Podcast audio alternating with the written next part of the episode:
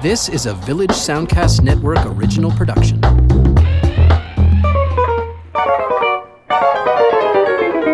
Hi, and welcome to another edition of Lens Me Your Ears, the movie podcast that takes a look at new movies and then connects them to old movies. And sometimes we just look at old movies just for the heck of it. Uh, my name is Stephen Cooke, and uh, I am an arts writer for Local Xpress here in Halifax. My name is Carsten Knox, and I have a blog called Flaw in the Iris. You can find it at halifaxbloggers.ca. And today we're going to take another dip into the list of great movies by Roger Ebert, some of which we'd seen before and some of which we have not. And uh, hopefully we'll come up with some great recommendations for you to explore.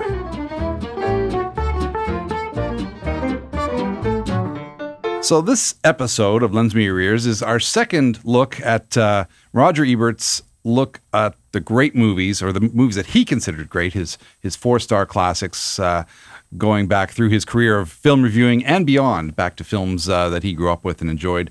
And uh, we're kind of loosely tying it to a recent release called Get Out, directed by Jordan Peele, a suspense, thriller, horror, satire that uh, touches a lot of bases and does it extremely well. And what we thought we'd do is maybe talk about that a little bit, but mostly get into uh, some movies that are on Ebert's list that deal with the subject of of some sort of suspense or, or, or dramatic. Tension and and try and link them all together. It's going to be a pretty loose uh, conflagration of titles, but uh, hopefully you'll enjoy this trip through a, a, a, an interesting and, and not necessarily connected assortment of films. Nicely done. I think you did okay to try to to to justify our our collection of films. I mean, really, we what we've done with these great movies is we've looked at the full list. We've gone through and chosen ones that we either have an interest in seeing uh, or, or haven't seen, or maybe have, a, have, have an interest in seeing a second time or a third time and talking about. Uh, the the connections, are, you know, they're they're a little bit uh, the the tangential uh, element of our of our podcast is especially tangential this this time, but that's okay. Uh, I think if I may be presumptuous, I, I think that Roger Ebert would have loved Get Out, and I think uh, so, too, And I mean, you know, and suspense is is something that uh, I mean, it, I think it's one of those uh, those qualities in filmmaking that is is perennially undervalued. Uh, you know, maybe not so much back in the days of Alfred Hitchcock, but certainly since then, it's something that you associate with a lot of of genre movies. Uh, and frankly, it's for me, it's the bread and butter. Like if if a filmmaker can grab me and hold me and and uh, you know my last my favorite movie from last year was The Green Room, which I think is Oh, an yes. exercise in suspense uh, in such a terrific way. And Get Out uh, definitely has a, a chance of of making my top 10 list in 2017 it was such a surprise. It's so clever. It's it's it it, it uh, uses the um, the sort of horror tropes and and suspense tropes from these kinds of movies but then it has it's totally working from this perspective of race and and uh, sort of a satire and in sometimes very funny satire on on the perspective of African Americans in the United States and uh, and a fear of of sort of liberal white liberalism, this sort of hidden racism, which which uh, is you know a big part of, of the culture there. I think I think most people of color would say.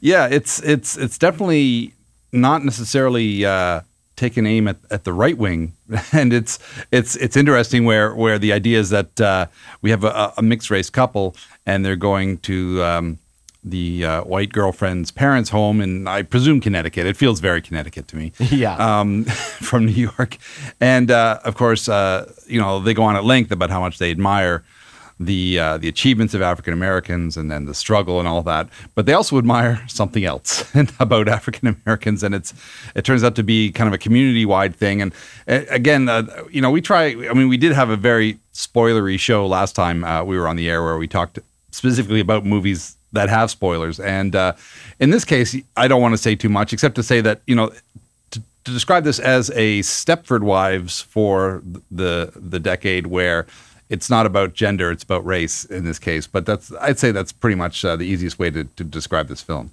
Uh, yeah, absolutely. Uh, and it, it, uh, it it's terrifically cast. Uh, the two leads, uh, Daniel Kaluuya. I hope I'm pronouncing his name right. He's a British actor who I think if you're a fan of Black Mirror, which is a terrific science fiction.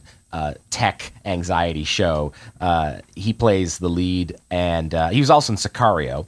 Uh, Oh, that's and, right. and then uh, Allison Williams, who I think people will know from Girls mostly, uh, the lead couple, and uh, and then uh, Allison Williams, her character uh, Rose, uh, her parents are played by Catherine Keener and Bradley Whitford, who are really terrifically cast here, but, but mostly because they're so likable. These are Yes, actors that exactly. you really like, you trust almost immediately.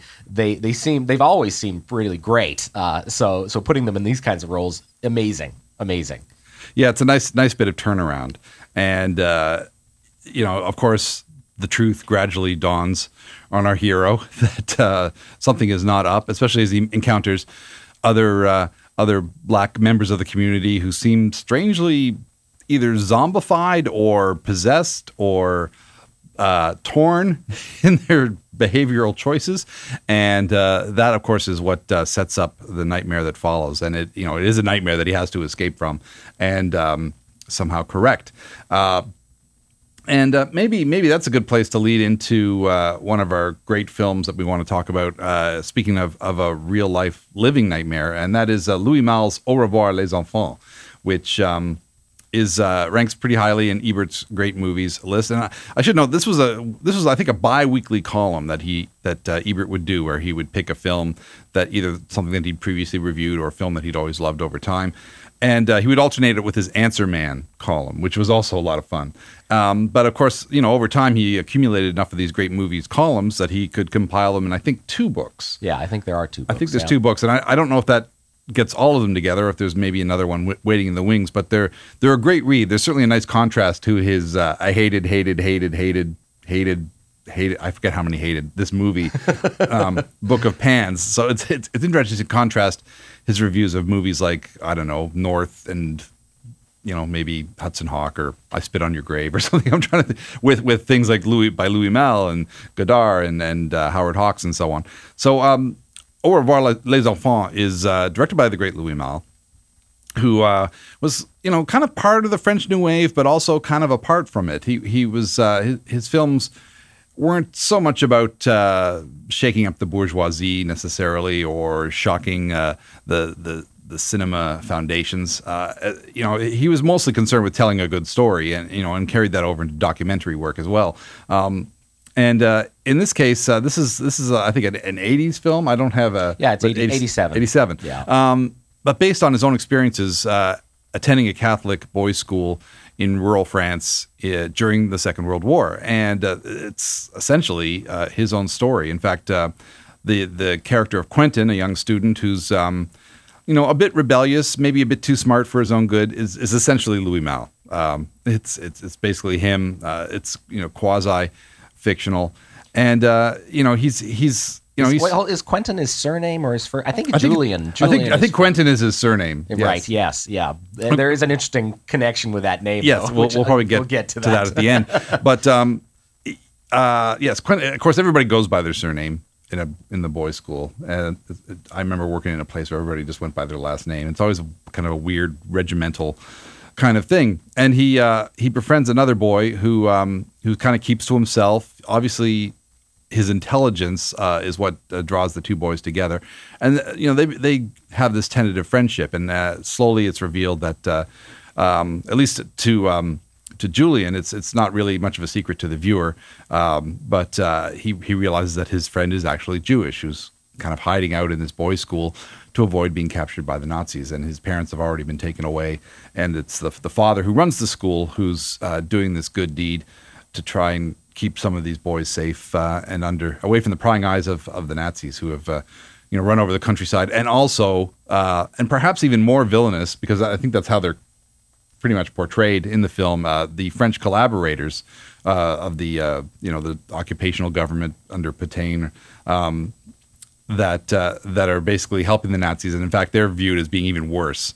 Uh, It's tr- it's funny that eh there's there's a number of scenes where where the German soldiers are seen to just be like you know they're occupiers. They they're clearly not uh, welcome but they are also they show kindness. There's there they have just have an opportunity to show some kind of humanity and kindness to the boys. But uh, but yeah these these collaborators with their black hats and their black coats uh, are are truly the presences of of of of evil and, and they are they are really shunned uh, and very very negatively portrayed in the film. Yeah, they're they're basically the uh, Second World War equivalent of middle management weasels who are just basically sucking up to the boss. In this case, uh, the Nazis, uh, and uh, are just are, are, even worse than their masters in, in that regard. And you know, there's a remarkable scene where the two boys uh, they get lost in the woods while they're ha- playing war games, and um, eventually they're in, they're in, they encounter a uh, German patrol, and of course, uh,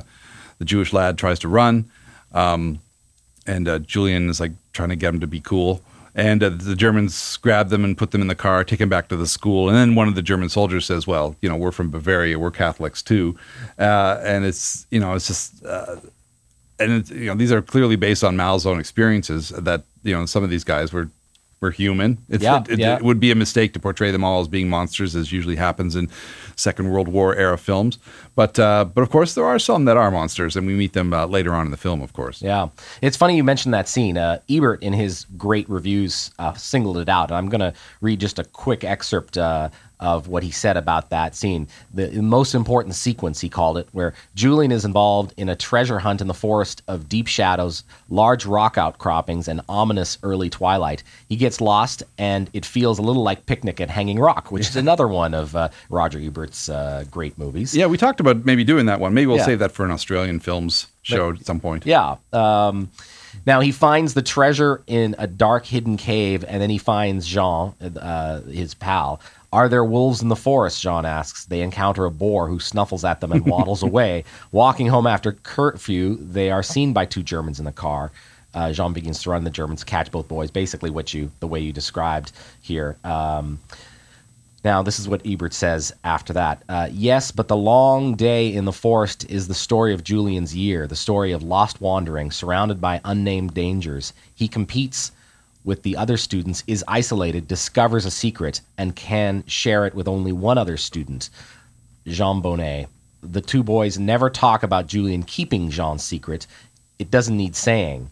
Are you ever afraid? Julian asks. All the time, says Jean. So this is the the sort of like the overall mood of the piece. There's this, you know, there's a lot of great observations of what a boarding school is, and then a boarding school in the French countryside in World War II pretty much is what I would imagine pretty, any boarding school to be Yeah. like. You know, the the boys who are you know tweens basically are constantly fighting, constantly teasing each other, constantly being cruel to one another. Yes, very much so. You know, in really petty and ridiculous ways as they are sort of you know fighting for pecking order. Uh, and and you know, school uh, movies about boys' behavior and boys of this age often kind of make me like my skin crawl a little bit. Maybe because i maybe that speaks to my own childhood and uh, and you know i remember very well the way that boys amongst boys would be uh, at a you know at a certain age. Um, but boy is this is this well uh, observed and and you know there's there's it's made in 1987 uh, maybe aside from a little bit from the the hair the hairstyles which I don't know are yeah. entirely entirely uh, in period it isn't a film that has any sense of when it was made. It, uh, it feels really authentic to the period and I really liked that about the film. And I thought the young actors their performances are terrific. Like I really felt like this the the character who, who we see the world through Julian uh, Quentin uh, who is Malle's I guess um, proxy in the film. Uh, you know he's not that likable and he's very entitled and he's kind of spoiled and I think that's a really challenging interesting Yeah. position or a choice for Malle to have made uh, because because he's you know you don't warm up to him right away. You you almost warm up to other kids in the class more than him. Uh, but as you go along you sort of see his vulnerability as he starts to understand what his classmates are going through and this secret and how it kind of haunts him Yeah, and he actually looks a bit like like like Malle uh, a little bit. I think there's a physical resemblance too that probably drew him to this this young boy who who I don't think had necessarily acted much before this and, and didn't do much after. And the same for the uh, the actor who plays Jean. They're they're both kind of this is their shining moment more or less. I think.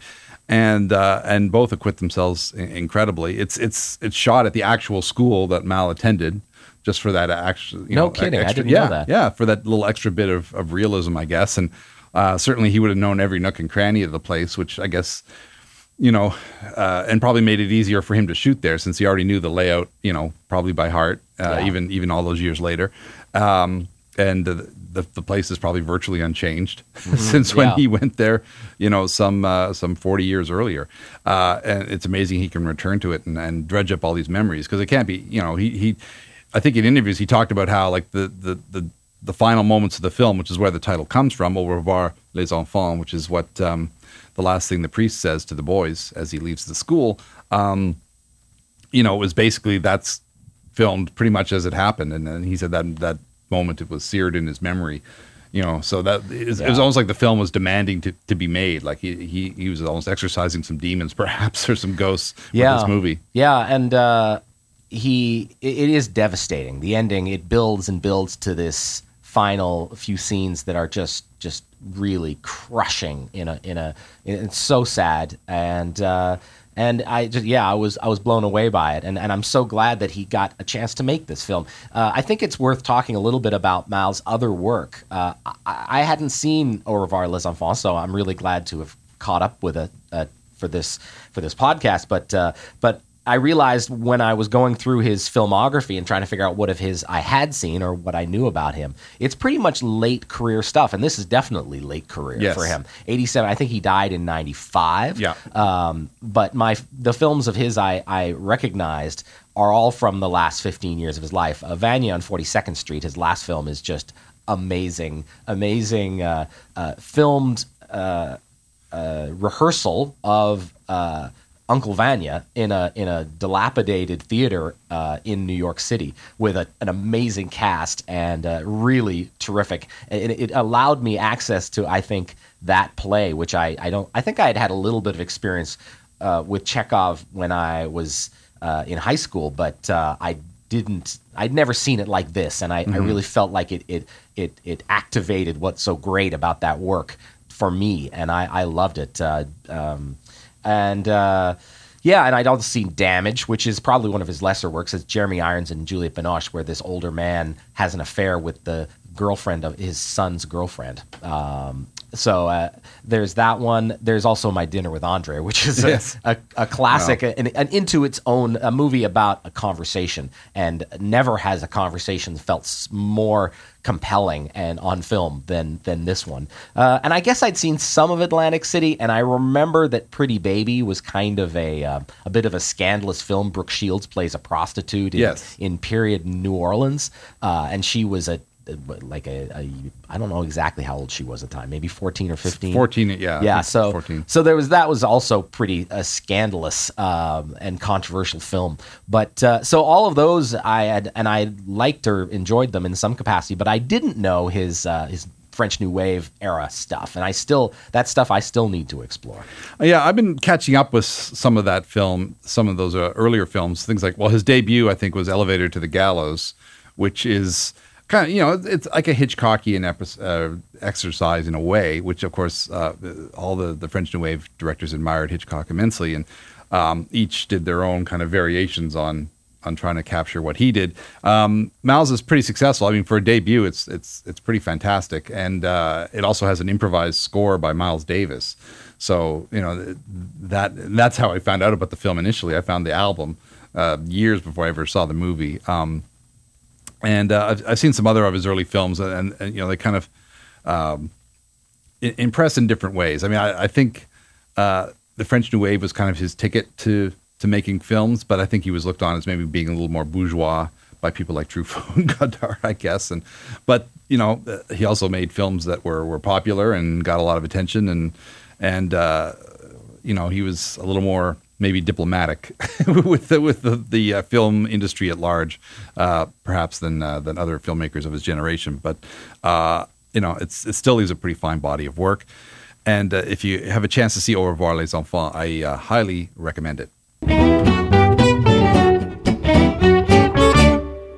So the second film on our look back at three movies in uh, Roger Ebert's great movies list is Body Heat. Now here is a film from 1981 that I was familiar with.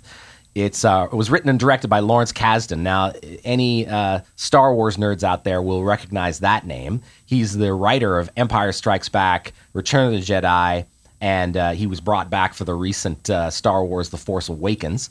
He also wrote Raiders of the Lost Ark, and he is a director of some some achievement.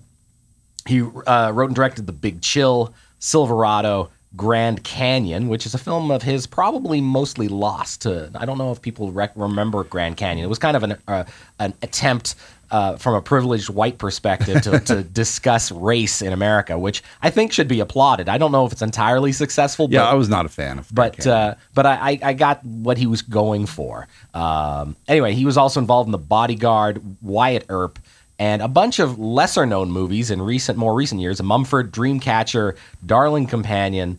Uh, but uh, yeah, he he uh, directed but didn't write an underseen comedy that I liked uh, back in my uh, college days, my undergrad days, called "I Love You to Death," which has Yes. a terrific over the top performance by Kevin Kline. oh yeah, it's it's pretty outrageous as a Yeah. comedy. Yeah, but uh, Body Heat was his neo noir, his sort of ode to double indemnity and all of those great noirs of the 40s and 50s, and complete with a shot of Kathleen Turner's gams. Uh, if if people even use that word anymore, I I, I In this context, I think it. I think I'll allow it. yeah, I appreciate that. Um, and in that casually apes the one that Billy Wilder used to introduce Barbara Stanwyck as she comes down those stairs in Double Indemnity. It's also got a little bit of The Postman Always Rings Twice, which interestingly was also remade around the same time as Body Heat with Jack Nicholson and Jessica Lange. Uh, it's got that Venetian blinds things, even got a fedora. Uh, it's kind of a, a, bit of a joke, but It's it's, very there. much they're very much winking at us with, Yes. with the fedora for yeah. sure. Um, it's a movie. It's set in Florida, which seems like maybe a strange place to set a noir until you remember Key Largo. Uh, it's hot. It's very hot in Florida at this time of this the when it was shot. Uh, every scene has a fan or an air conditioner. Everyone is sweating all the time, and if they're not just sweating, they're talking about the heat. William Hurt plays Ned Racine. He's a not too bright lawyer. Uh, but you know he's he's got a cunning about him, like a low cunning. He's the kind of guy who who uh, who runs for his health, but then when he quits running, when he stops, he always has a cigarette.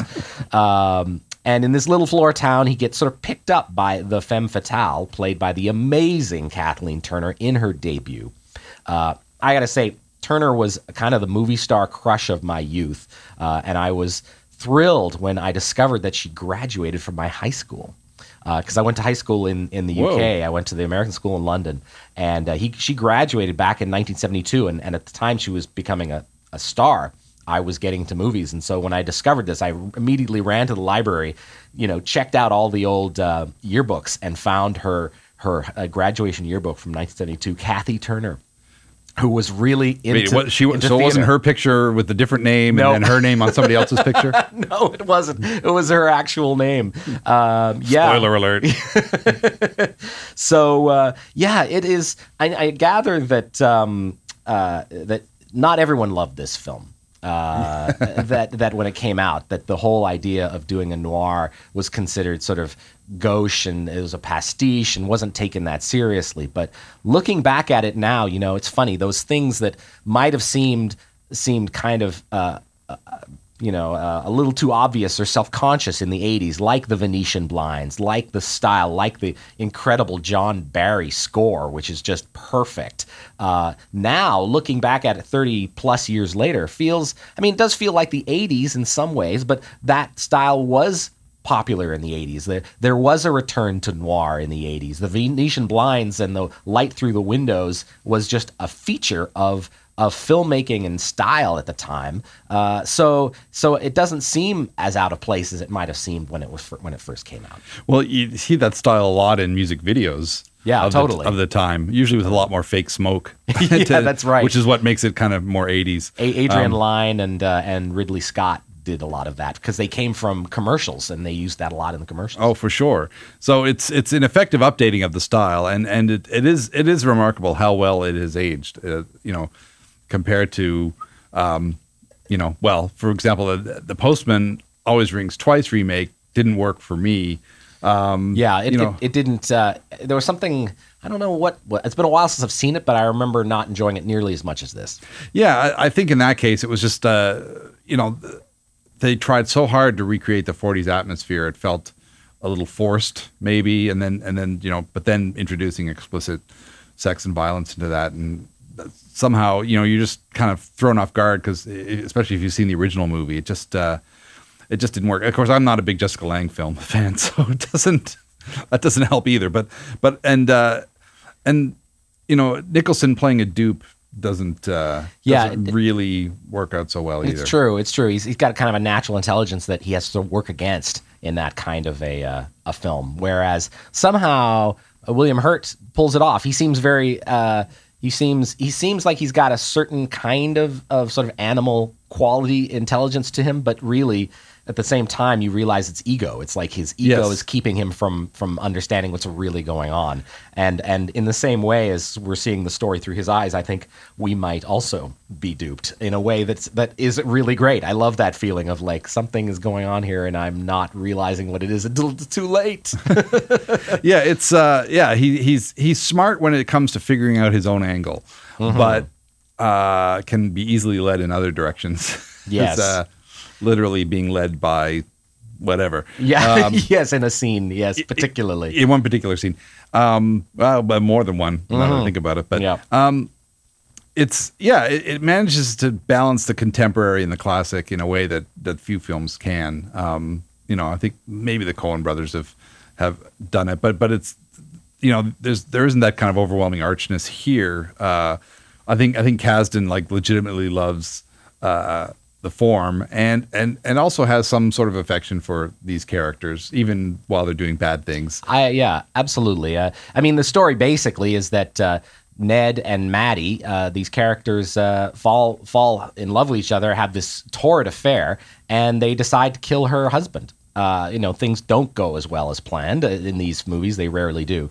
Uh, Roger Ebert wrote that women are rarely allowed to be bold and devious in the movies. Most directors are men, and they see women as goals, prizes, enemies, lovers, and friends, but rarely as protagonists. Turner's entrance in Body Heat announces that she is the film's center of power. And then he adds, Hurt had been in one movie before Body Heat, Ken Russell's Altered States in 1980. He was still unfamiliar. He's a tall, already balding, indolently handsome man with a certain lazy arrogance to his speech, as if amused by his own intelligence. Body Heat is a movie about a woman who gets a man to commit murder for her. It is important that the man not be a dummy. He needs to be smart enough to think of the plan himself. One of the brilliant touches of Kasdan's screenplay, and this is a little bit of a spoiler, is the way he makes Ned Racine thinks he is the initiator of Maddie Walker's plans. uh, yeah, it has the film has a terrific energy to it, and uh, it is something that uh, that I and I love the supporting cast, and Yes, we really you- need to give a, reading my mind there. a shout out to them. Uh, it, it as a as a fan, a longtime fan of Mickey Rourke, especially his work in his in his 80s, in the 80s. Uh, this was kind of like one of those. He's has he's in two scenes in this film, and you look at him and you go, "Oh, this guy's going to be a star." He just has that immense kind of charisma that he brings across as Teddy, who is basically an ex-con who knows about bombs, and. Uh, he is so good in the scenes where they, they cut to him and he's singing um, a Bob Seger song. I feel like a number in his like in his kind of workshop slash apartment, and uh, it's so great to see him in this. I, I, I yeah, if if people only know. Um, Mickey Rourke from The Wrestler or the way the kind of movies he's been making the last few years, and I'm glad that he's still working because I still enjoy seeing him. Yeah, you need to go back and see some of his early stuff because he is he's so potent. Well, we did talk about Angel Heart, and he's Yeah. terrific in that. And uh, I'm actually a big fan of Year of the Dragon, uh, which was Michael Cimino's uh, kind of attempt at a Chinatown film noir kind of film, which doesn't entirely succeed, but he's great in it. Yeah. Uh, uh, Johnny, is it Johnny Handsome? Johnny Handsome, yeah, Uh, is another yeah, another good one. totally, yeah, that is Um, a good one. So uh, and so you can see all that potential in, in just those two scenes. That's that's pretty remarkable.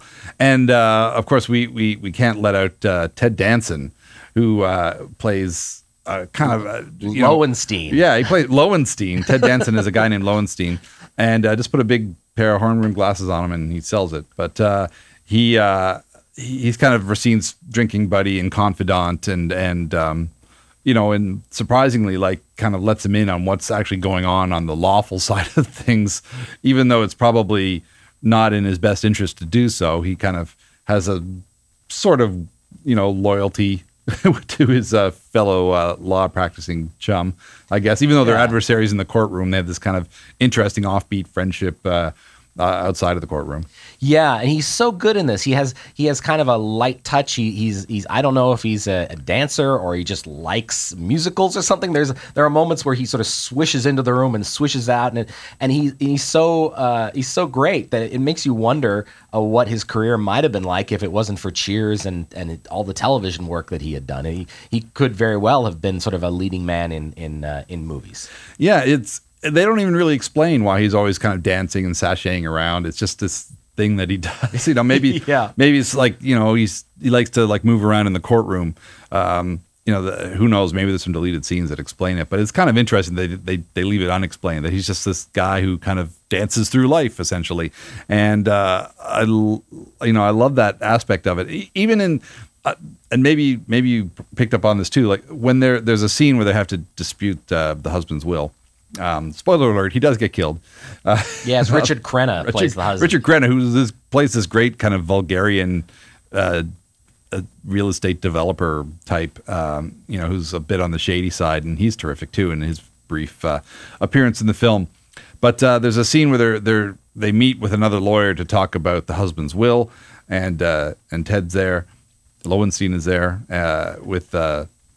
Uh, the uh, deceased sister who was supposed to be cut in on uh, the inheritance.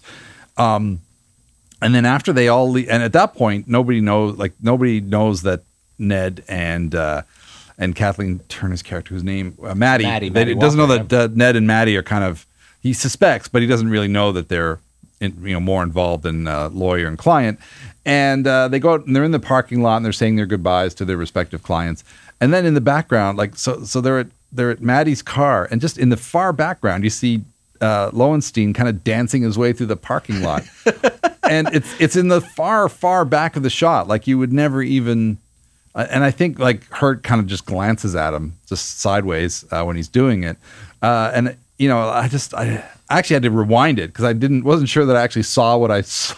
it's a perfect character Yeah. touch that is it's such a joy uh, yeah yeah there's some great stuff he gets some great lines there's a moment where they're meeting to discuss the will and uh, and everyone pulls everyone in the room pulls out a cigarette except for Lowenstein and they off- well, someone offers him a, a cigarette and he's like no I'm just gonna sit here and breathe the air.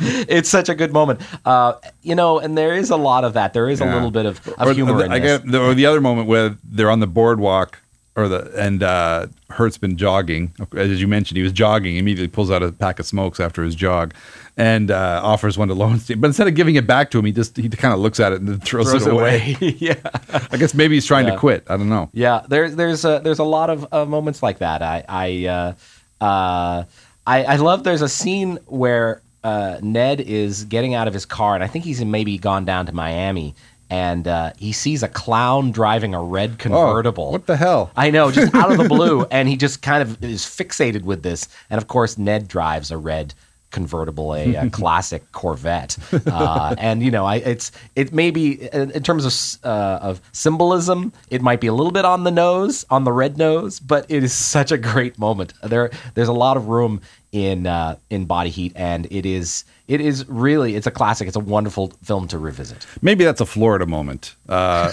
because uh, you know I you know they, they don't overwhelm you with the Floridaness of the story. You know they they kind of set the stage early on, um, but you know it could have easily been set in California or you know New Orleans or wherever. But but uh, given that that's where uh, Ringling Brothers Barnum and Bailey are based in Florida, so maybe seeing a clown driving a a, a vintage red convertible down the street isn't such an unusual thing if you're close to Sarasota or wherever this. I think it's a fictional town, Pine Haven or whatever it's called. Um, but uh, you know, the, the idea is that you know the, the heat makes people do crazy things, and Florida is a particularly crazy place, uh, as I know from my own visits there, and and uh, you know, just any news story you happen to hear come out of Florida, especially around election time. Um, you know that that behavior gets a bit extreme uh, in the uh, the dangling state, uh, as it were. So it, it kind of lends a certain credence to those kind of extreme touches, I guess.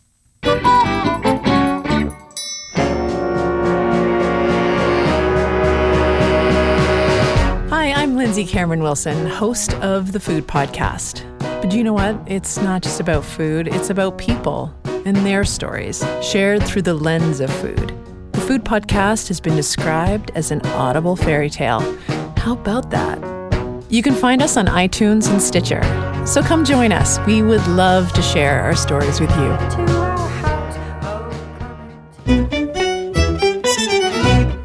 So, our third and final movie in this delve into the great movies, the suspense edition, um, is uh, a film by Jean Pierre Melville, who was a great French filmmaker who predates the New Wave, but was highly admired by the young directors that came up uh, through the mid 50s and up uh, and through the 60s. Uh, you know, his films are more of a kind of a classical approach to filmmaking, inspired by American film noir and gangster films. But they're oh so French.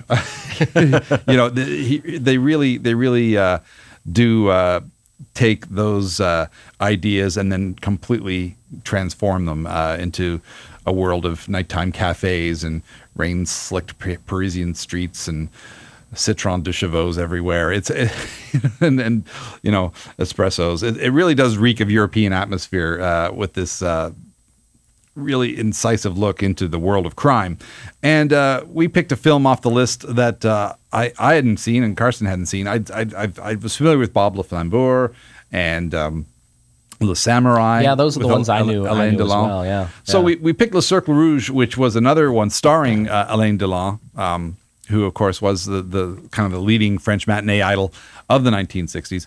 Uh, and uh, also featuring the great Yves Montand and uh, Italian actor Gian Maria Volonté, who most people know from uh, his appearances in Sergio Leone spaghetti westerns. He, I believe he's in both A Fistful of Dollars and for a few dollars more, playing different characters in both films, and uh, in one case playing a villain, and in the other playing a good guy. So uh, clearly a versatile actor, and and well used here. It's interesting to see him in, in contemporary setting without his mustache. yeah, for, yeah. well, I think maybe Ebert rem- remarked that he looked younger. He actually looks younger because he's got longer hair and yeah, and uh, you know, of course, the the spiffy clothes and everything. Um, so you know, as usual, we're in the criminal element with uh, with Melville. His his two his two favorite topics seem to be either the world of crime and gangsters and and two bit hoods, or the Second World War and the French Resistance. Um, and I think there's some mention of the resistance because there's there's echoes of that kind of uh, sort of ringing through the lives of these men, especially the the older uh, officers uh, on the police force who uh, lived through that, either uh, on one side of uh, the resistance or the other. But the focus is on a, a trio of uh, of criminals uh, who essentially make up this circle uh, as uh, as delineated by the title, and it starts with a uh, a ostensibly Buddhist quote, which. Uh, I've heard isn't necessarily a Buddhist quote. At least he, in Ebert's essay on it, he says that Melville made it up and attributed it to Buddha. So, uh, and, essentially, that if, if, you know men are destined to meet, they will meet and be drawn into the red circle, as it were.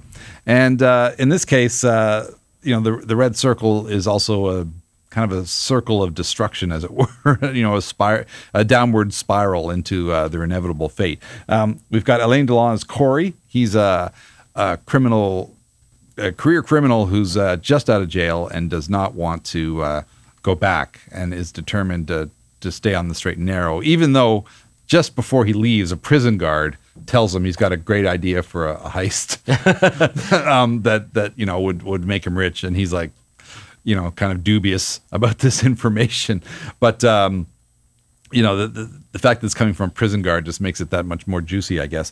And then we have uh, Volonté as Vogel. He's a, a uh, he's actually on his way to jail, um, handcuffed to a police inspector on a train uh, who cleverly picks his handcuffs and jumps out the train, you know, smashes the train window and runs off into the woods.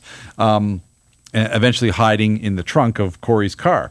And uh, Yves Montand, uh, we meet later in the film.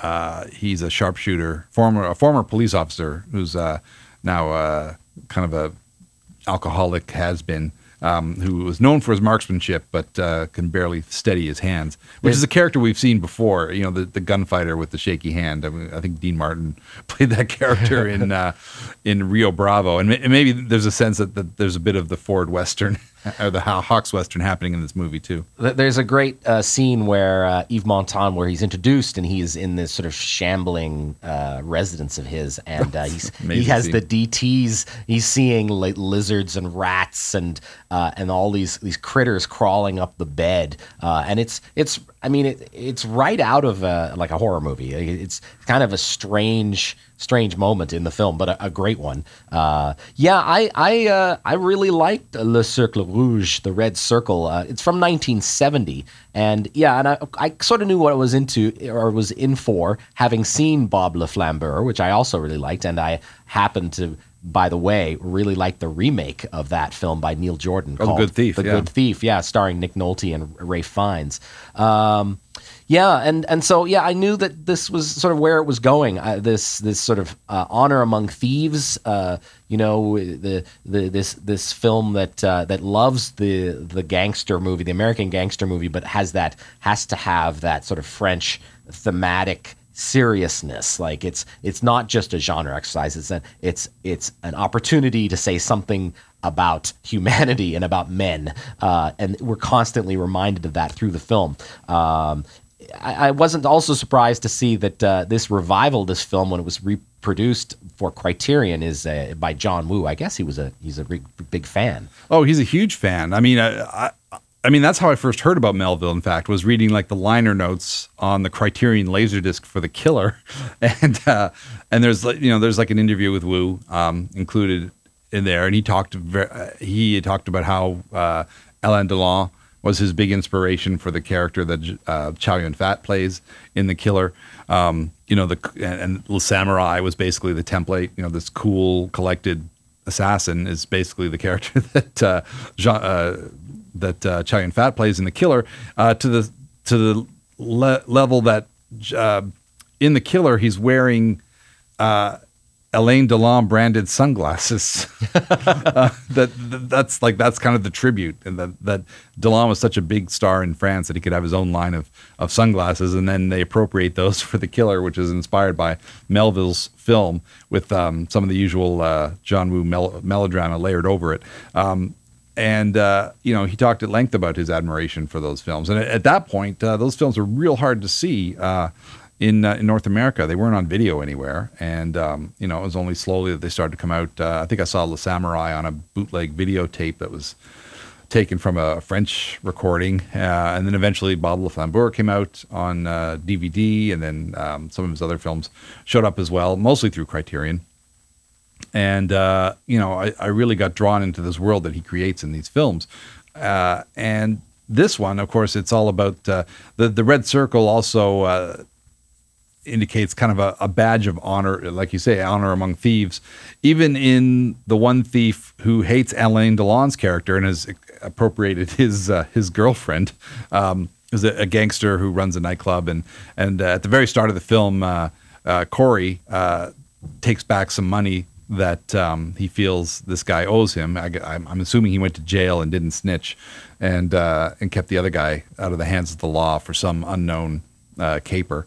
Um, but uh, yeah, his former boss doesn't like uh, the fact that uh, he's been stolen from, even if the money was uh, deserved, and uh, he kind of, you know, the police want him to help, but he wants to get him on his own. I guess you know he keeps sending thugs out after Corey with um, with not great results, and uh, and you know eventually the police kind of I mean the police are just as smart as the as, as the crooks, which is one I think one of the appealing things about these Melville films is that, that nobody's playing dumb, but they all have their own code and their own procedures to go through, and uh, you know we we get we get both sides equally. In fact, the movie is it's two hours and twenty minutes long and did not feel anywhere close to being over two hours. It, it goes, you know, it's it's so methodical in its storytelling and but so precise in, in character and setting up uh, its sequences that you don't notice the time passing at all in this film. Like I was surprised to learn how much how much time you'd spent watching it when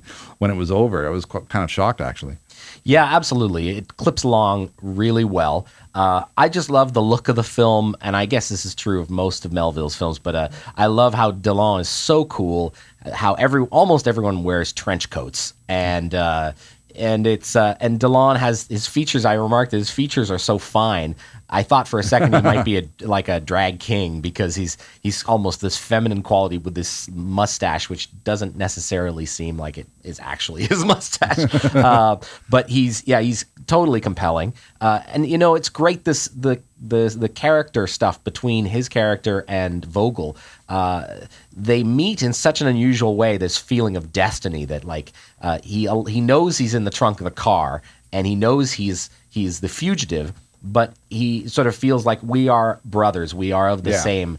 Uh, we are cut from the same cloth. Therefore, I immediately trust you. And there's never a moment in the whole film where you ever get a sense that these guys have any doubt in each other, despite the fact they have no history together. Yeah, he voluntarily gets back in the trunk and, uh, you know, is is back on his way as as this plot starts to unwind. And um, going back to the the Ebert essay, of course, he talks about the fact that the center point of the film is this huge jewelry heist, which is the the basically the caper that was um, suggested to Corey at the start of the film. Um, you know, they decide to go through with it. And of course, that's when they Yves Montand comes in. They need his skills to uh, use a uh, his crack uh, sharpshooting to disable an alarm system. And uh, so it's it's a masterful sequence done almost in complete silence. And it's an obvious nod to the silent robbery heist scene in Jules Dassin's Rififi, um, which is from I think the, sometime in the mid '50s, um, which is one of the great heist movies. If, if you've never seen it, there's another one to check out. I'm sure it's probably on the list as well. Um, but but but as Ebert points out, there the heist is kind of the point of the film uh, of, of Rififi, and it you know it's a great point. It's a masterful uh, sequence.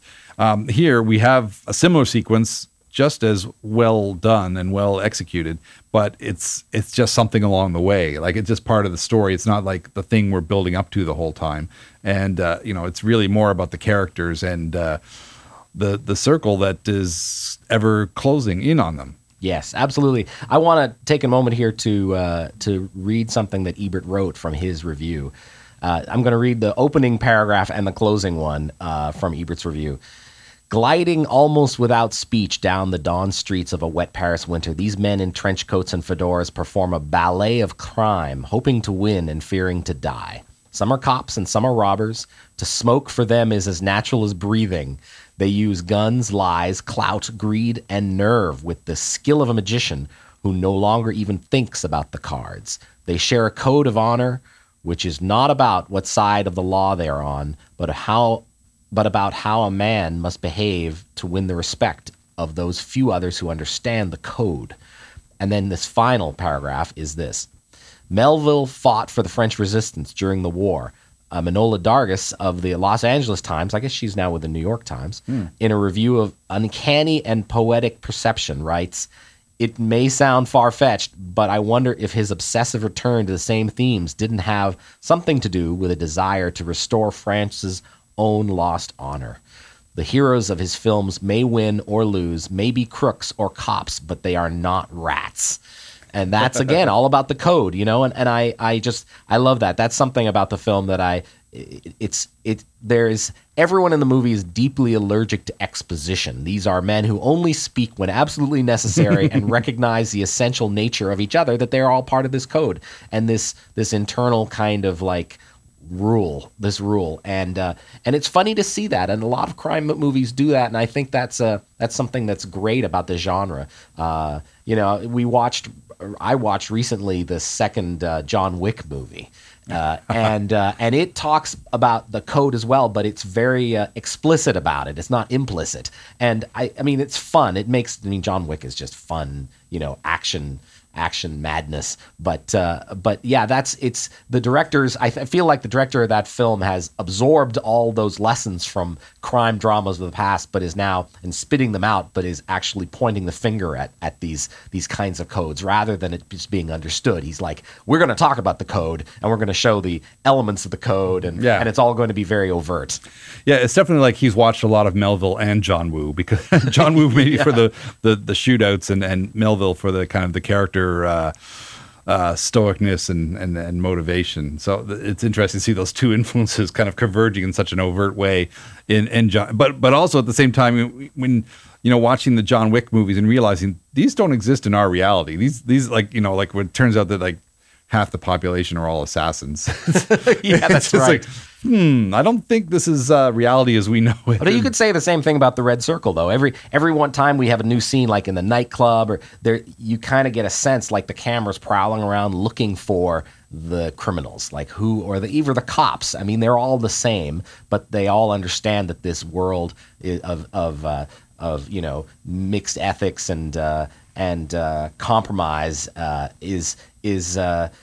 You know this this world of crime is is something they all share and uh, and so they will recognize each other. And I think that's that's what's great. And I, I want, also want to quickly say that uh, I love the Parisienne and the French locations. Great sense of place and the color palette is just gorgeous. I, I love the hmm. look of this film.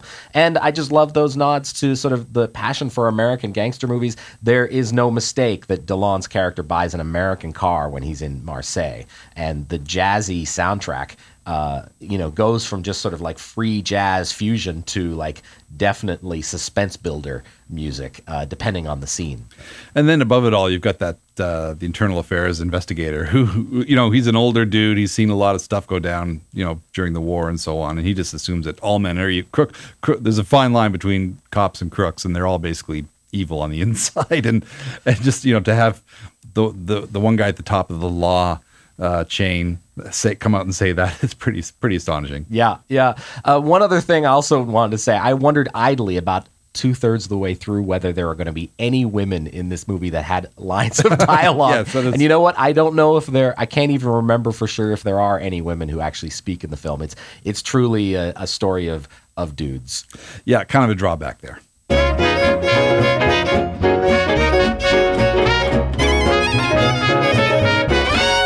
Well, that's all the time we have for this week's Lens Me Your Ears and a look at uh, some of the films on Roger Ebert's great films list that uh, we either hadn't seen or wanted to revisit and have kind of a similar kind of theme of tension and suspense, uh, loosely connecting three very different films.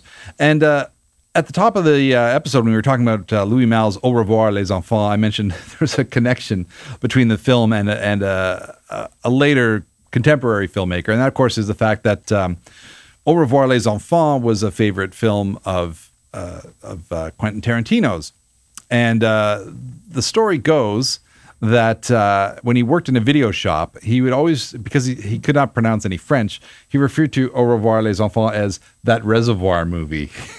and uh, and uh, and of course, the, uh, and the, so the joke is that's why Reservoir Dogs, his his sort of feature directorial debut, um, was called that because uh, you know the Dogs was probably a, a nod to maybe Straw Dogs by Sam Peckinpah, and the Reservoir was just that in joke for his friends at the video store. Uh, about that reservoir film that Yes. he ma- made his own reservoir film Uh, Weirdly, there's a character named Quentin in the And- movie. yes, That's and- another strange coincidence. Yes, and the Louis Malle character, uh, his um, his uh, sort of stand-in in, in the movie, his last name is Quentin, which is just which I didn't know until I watched it. I knew about the Au, Re- Au revoir uh, um, kind of uh, reference, but I had no idea that there's a character with the same name. So that was just an, an extra little uh, weird grace note. Maybe that's why I like the film because it was one of the few films where there's someone named Quentin in it.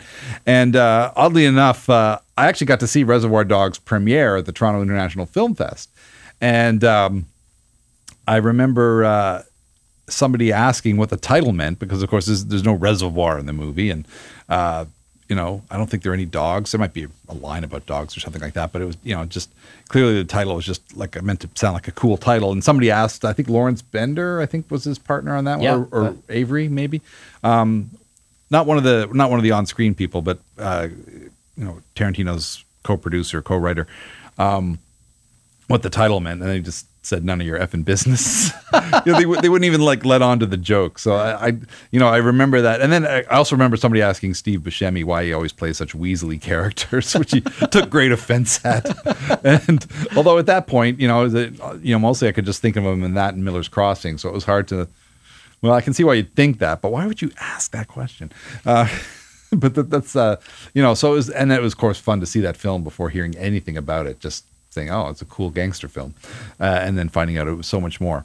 Uh, well, that's that's it for our show this week. Um, I'm Stephen Cooke, and uh, I can be reached at uh, NS, at NS underscore S C O O K E. Yeah, and I'm Carsten Knox. Uh, my blog is at halifaxbloggers.ca. I think I mentioned that. Um, I am on Twitter at Flaw in the Iris, named after my blog title. And of course, you can find Lens Me Your Ears on Facebook. We have a Twitter account at Lens Me Your Ears and uh, an email account, Lens Me Your Ears Podcast at gmail.com. And if you enjoyed the show or past episodes that you can find on iTunes and Stitcher and, and elsewhere, you can always uh, drop by our Patreon and throw some money our way if you so desire. And uh, of course, as always, thanks to the folks at CKDU for the use of their fine facilities and the Village Soundcast Network. Lens Me Your Ears is hosted by Stephen Cooke and Carsten Knox and is produced in Halifax, Nova Scotia for the Village Soundcast Network. All music courtesy of Gypsophilia. Check out all of their amazing music, tour dates, and so much more at gypsophilia.org. This was a Village Soundcast Network original production.